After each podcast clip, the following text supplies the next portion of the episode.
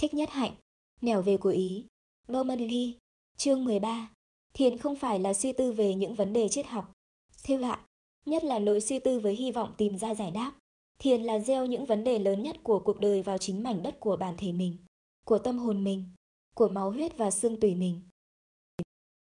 Thiền là nuôi nấng bằng chọn con người mình nếu quả thực mình có một vấn đề khẩn thiết. Rồi thiền cũng có khi là một cuộc đấu tranh thập tử nhất sinh trong một khoảnh khắc nào đó để được sống hay để được trở lại trong dòng lưu chuyển sâu thẳm.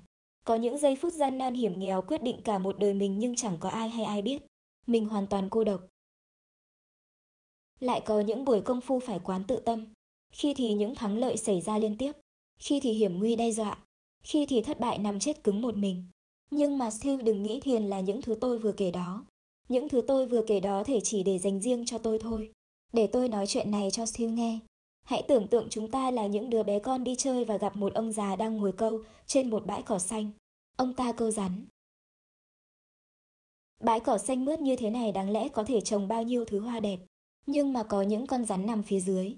Lão phải câu tất cả chúng nó lên. Và đập chết hết. Trước khi chúng ta có thể vun bón khu vườn. Rồi ông già kể cho chúng ta nghe kinh nghiệm câu rắn của ông ta. Có những con rắn con. Nằm trong những cái hang con. Khi nhử chúng lên được trên mặt đất thì chúng nằm quay ra chết. Khỏi cần đánh đập gì hết. Lại có những con rắn lớn. Câu chúng lên. Phải cẩn thận. Nếu không đủ sức đập chúng chết. Chúng sẽ cắn mình trước. Và mình ngã quỵ. Vì vậy phải biết mình biết ta. Phải biết lúc nào mình đủ sức. Lúc nào mình không đủ sức. Lại có những con rắn cần được câu lên một lúc hai con. Để chúng nó tự tiêu diệt nhau. Khỏi phải nhọc sức mình đánh đập. Chúng ta thích thú nghe ông già kể chuyện và ngồi chứng kiến. Tuy chúng ta có hơi sợ sệt. Có nhiều lúc thiền định nó giống như vậy đó siêu. Dưới đáy tiềm thức anh. Từ vô lượng vô biên kiếp. Đó là nói theo kiểu nhà Phật. Có những con rắn. Hoặc những con ma. Hoặc những con gì đó mà ta không thể gọi tên. Có người gọi là triền, là sử, là tập. Chúng nằm ở đó và chúng chi phối. Vậy muốn được tự do ta phải mời chúng lên chơi trên mặt phẳng ý thức. Cũng không phải là để đánh đập chúng như trường hợp ông già câu rắn kia đâu. Chúng tôi cần nhận diện chúng, đối thoại với chúng, và nói với chúng rằng chúng ta không sợ chúng, bởi chúng ta là bạn chúng. Thế mà rồi chúng sẽ trở nên dễ thương hết chỗ nói đó siêu. Còn nếu không thì chúng vẫn tồn tại như là những mối đe dọa thường nhật của mình. Điều cần yếu là mình không nên sợ đối diện chúng. Và chỉ cần cẩn thận, biết lúc nào là lúc mình có thể mời chúng đến chơi. Thế thôi, nghĩa là mình phải sẵn sàng. Thiền là sẵn sàng, cũng gần như hướng đạo sinh vậy. Phải sẵn sàng, nhưng mà muốn sẵn sàng thì phải có công phu sắp sẵn. Ví dụ bây giờ có người nói với siêu, tôi cho anh biết độ 2 ngày nữa thì anh chết. Nếu siêu tin người đó chắc là siêu sẽ cuống lên. Bởi vì siêu không sẵn sàng. Không phải là không sẵn sàng để chết mà là không sẵn sàng để mà có phản ứng thông minh nhất đối với cái ý tưởng kia. Cũng như bây giờ người ta cho biết cái cô hạnh trí tử mỹ miều kia không chịu yêu siêu nữa và đã đi theo một người con trai khác. Thì siêu cũng thấy rõ là mình chưa sẵn sàng để mà đối phó với một ý tưởng như vậy. Và không sẵn sàng cho nên siêu sẽ không biết đặt chân đặt tay vào đâu cho phải khi sức sự. Và siêu chuốc lấy nhiều khổ đau. Lý do quan trọng nhất khiến cho siêu không sẵn sàng là sự sợ hãi những ý tưởng đó, sự ghét bỏ những ý trong đó. Siêu không thích nghĩ đến cái chết của mình cũng không khí thích nghĩ đến cái phụ bạc có thể có của hạnh trí tử. Xin lỗi siêu nhé, tôi lấy ví dụ chơi vậy mà thôi. Vì không thích, cho nên siêu cứ dìm chúng xuống dưới cát để có cảm tưởng là chúng không thể có. Nếu bây giờ siêu mời chúng nó ra trình diện và cười với chúng, thế là mọi việc xong xuôi. Nhưng mà cũng không dễ lắm đâu. Hỡi người bạn trẻ tuổi của tôi. Mới hôm đầu tháng đây đi qua Giác Minh tôi ngạc nhiên thấy Lý ngồi trong phòng khách. Hai tay bị còng lại. Thứ còng có khóa rất chắc. Xung quanh Lý các bạn bè ngồi đông toàn là những nhà văn, nhà báo. Báo của Lý bị đóng cửa từ mấy tháng nay rồi. Nhưng mà Lý vẫn tiếp tục cuộc vận động dư luận. Không chịu thua. Chúng lùng bắt Lý. Đã có lần Lý Tài Trang đi tạm trú ở miền Gia Định. Khi Lý trở về xin tạm trú ở Giác Minh. Không ai cho phép Lý đi ra khỏi chùa. Thế mà hôm đó tự dưng Lý ra khỏi chùa. Lập tức hai người lạ mặt đến xốc tay Lý kéo đi. Lý la lớn lên. Người bên đường đổ xô lại. Hai người lạ mặt vội vàng áp Lý tới cột trụ xe buýt và khóa còng hai tay Lý vào rồi lẫn mất. Những người bên đường xuống lại đưa bổng Lý lên cao luồn tay ra khỏi cột. Và với hai tay bị còng như thế, Lý trở về Giác Minh. Yêu cầu gọi các bạn lại. Có người đang đi gọi thợ sắt để chặt chiếc còng. Cổ tay Lý đỏ bầm. Thấy tôi. Lý cười. Cổ tôi khan lại. Không nói ra tiếng. Như thế này thì còn trời đất gì nữa. giữa ban ngày ban mặt, lúc 1 giờ trưa, ngay trong khu đông đảo nhất của thành phố. Thiêu ơi, chúng tôi đang tiếp tục đi tới đây. Những sẽ gì xảy ra cho chúng tôi ở đằng kia, chúng tôi chưa biết, nhưng chúng tôi đặt niềm tin ở khả năng con người. Dù con người có tỏ ra ác độc đến mấy đi nữa, kẻ thù của chúng ta không phải là con người. Kẻ thù của chúng ta là vô minh, là cựu thù. Thôi, để tôi đưa Thiêu vào làng thăm để quên đi trong giây lát tất cả những vấn đề gai go đó. Thiêu xem, đây cũng là một làng nước mặn. Thành ra vấn đề nước uống là một vấn đề lớn lao của làng. Người ta phải đổi một đôi nước tới 3 đồng bạc. Khi xe nước ngọt trèo tới và dân làng đem thùng và quăng gióng ra để đổi, người ta dùng chữ đổi để khỏi dùng chữ mua. Bởi vì nếu có người mua nước thì phải có người bán nước, điều mà không ai muốn xảy ra cả. Thiêu xem, người dân quê yêu nước biết chừng nào. Thiêu đi qua con đê này và rẽ về phía bên trái. Cái hồ nước xây bằng đá này có thể chứa 6 thước nước, do dân làng góp và xây nên với sự trợ lực của chúng tôi. Một cái đơn do dân làng ký đã được Bộ Công Chánh chấp nhận. Thế là lâu nay cứ mỗi tuần 3 lần xe Công Chánh về ghé đổ nước ngọt vào hồ nước. Dân làng chỉ có việc ra gánh. Tuy vậy vấn đề nước chỉ khó khăn trong mùa nắng thôi Thiêu. Về mùa mưa, nước sông trở thành nước ngọt và nước mưa hứng được có thể dùng dư giả. Đám đất lớn phía tay trái kia đã được dân làng khai phá trồng trọt. Hoa màu được chia đều cho nhau dù đó không phải là đất của người trong làng. Đất đó là đất chính quyền bỏ hoang từ bao nhiêu năm. Có những thứ cây cối có thể chịu được nước mặn, nhưng mà có những thứ cây phải chờ đợi đến mùa mưa mới có thể trồng trọt được. Bé Lê ở trong làng bảo là có những cây bầu, cây bí nếu ta tới từ nước sông, mặn, pha với nước mưa, ngọt, cho chúng thì chúng cũng quen dần với nước mặn và cuối cùng có thể chấp nhận được nước mặn. Cũng hay nhỉ. Thiếp có muốn về đây để tôi tưới cho một ít nước mặn, xem thử cậu có chấp nhận được không nào. Dân làng đã bắt đầu trồng nấm rơm để bán theo phương pháp chỉ dẫn. Nhưng mà rơm năm nay đắt rồi. Số ruộng được canh tác giảm xuống thật nhiều trong toàn quốc. Phải để dành rơm cho trâu bò ăn, nhất là trâu, cho tới mùa gặt mới. Có nhiều gia đình đã thực hiện chương trình nuôi gà, và họ đã thành công. Ban đầu, khi chúng tôi đề nghị nuôi gà, nhiều nhà lắc đầu. Gà của họ nuôi chết hoài. Họ nói, đất nước mặn, gà đi kiếm ăn cứ bị bệnh chết. Chúng tôi biết không thể thuyết phục họ bằng lời, nên tự xuất vốn nuôi 100 con gà bằng lồng úng.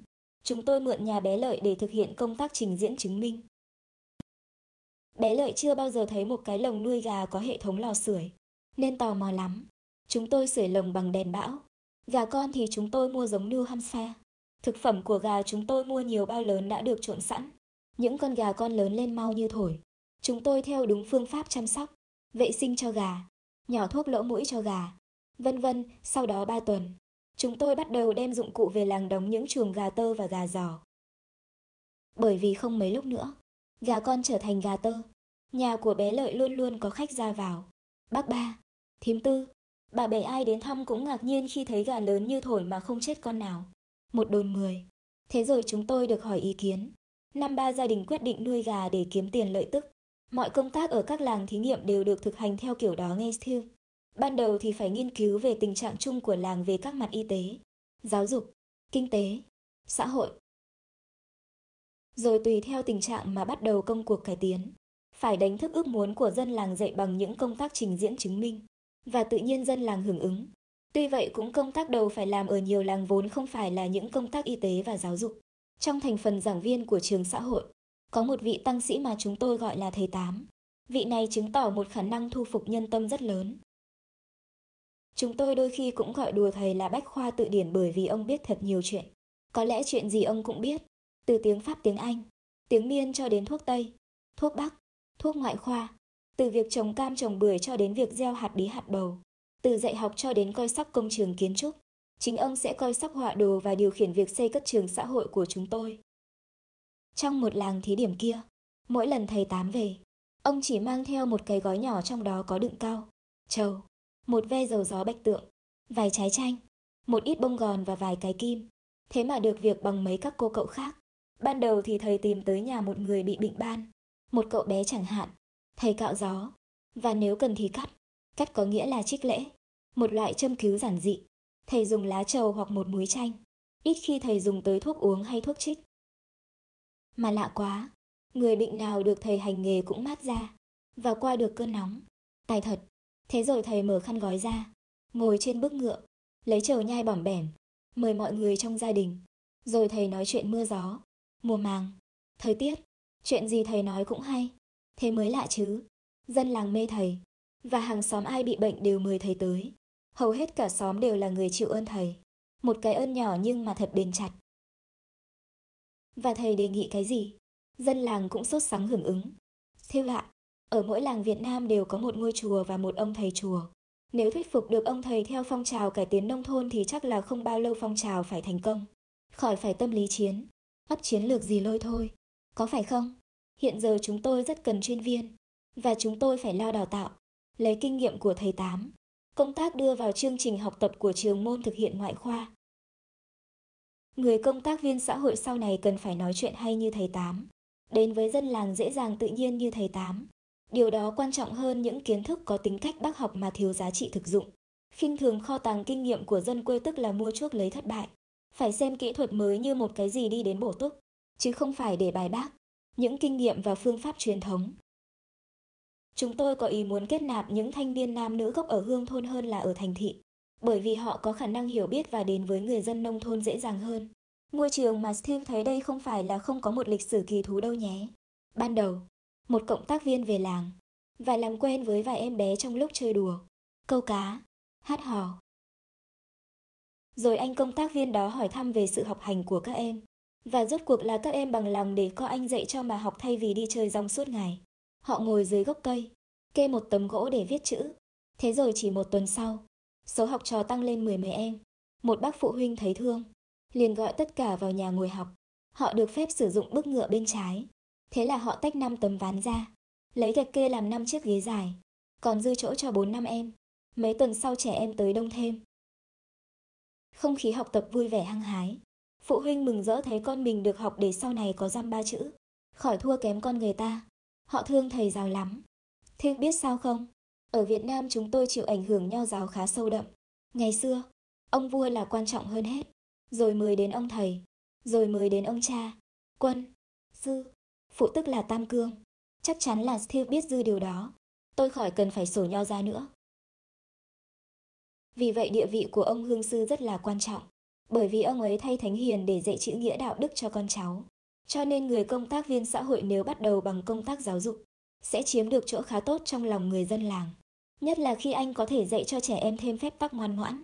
Anh được các môn đệ bé tí của anh mời về nhà chơi, và cha mẹ các môn đệ ấy bao giờ cũng đón tiếp thầy của con mình một cách niềm nở.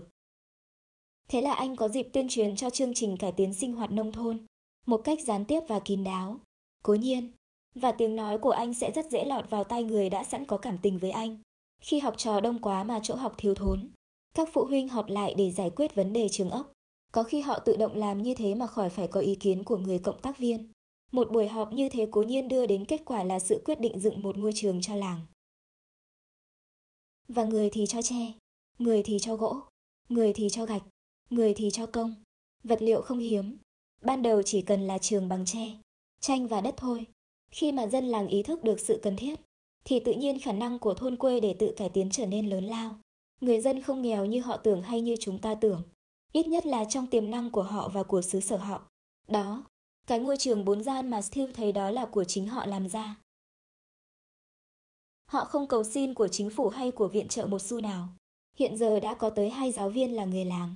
Những giáo viên khác cũng sẽ thay thế bằng dân làng khi điều ấy trở thành có thể.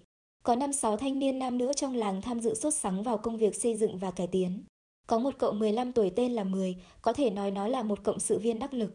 Cha của Mười mất rồi, mẹ nó cũng vậy, mẹ của nó bây giờ là mẹ ghẻ.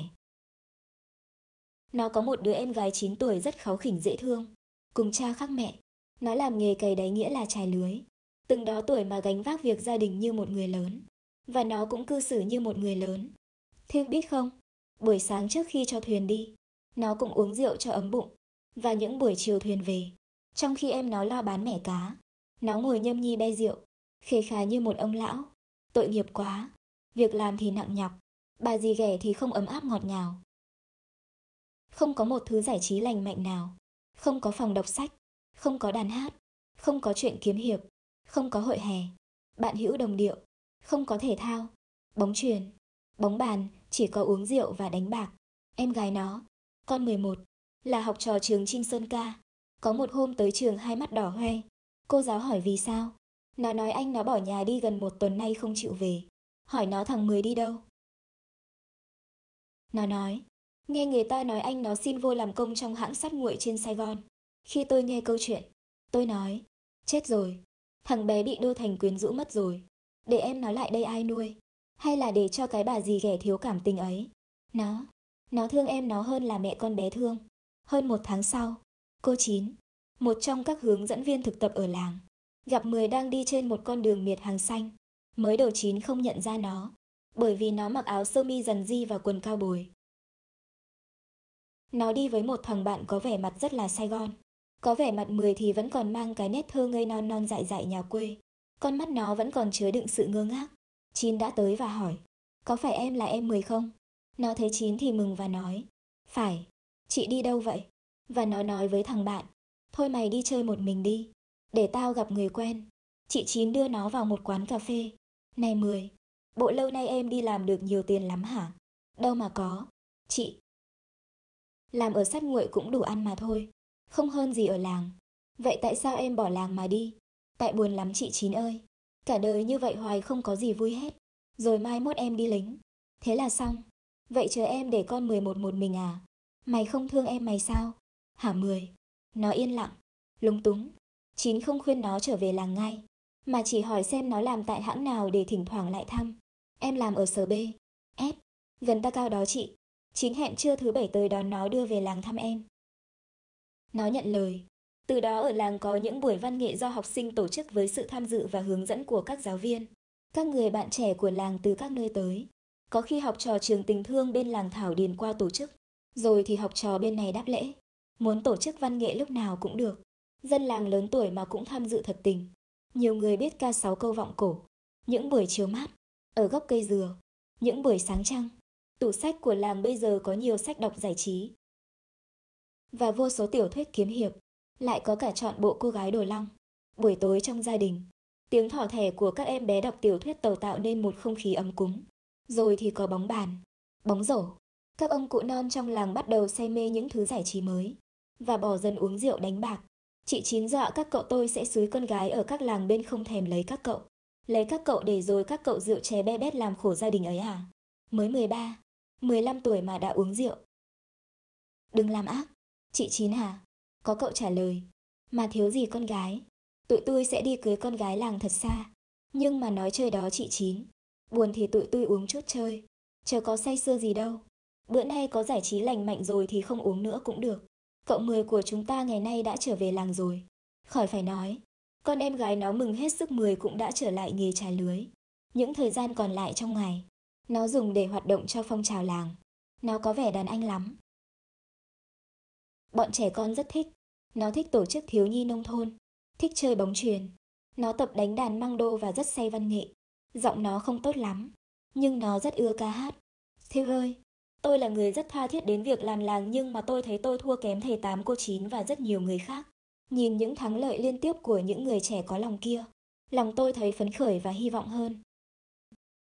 Thì ra tôi là người được thừa hưởng cái kết quả trước hết, chứ không hẳn đã là người dân nông thôn. Anh được yêu mến, được chấp nhận, được tin cậy, anh lại sống có hy vọng, có ước mơ. Thế thì anh còn đòi hỏi gì nữa? Chính anh là người thừa hưởng công trình của anh trước hết.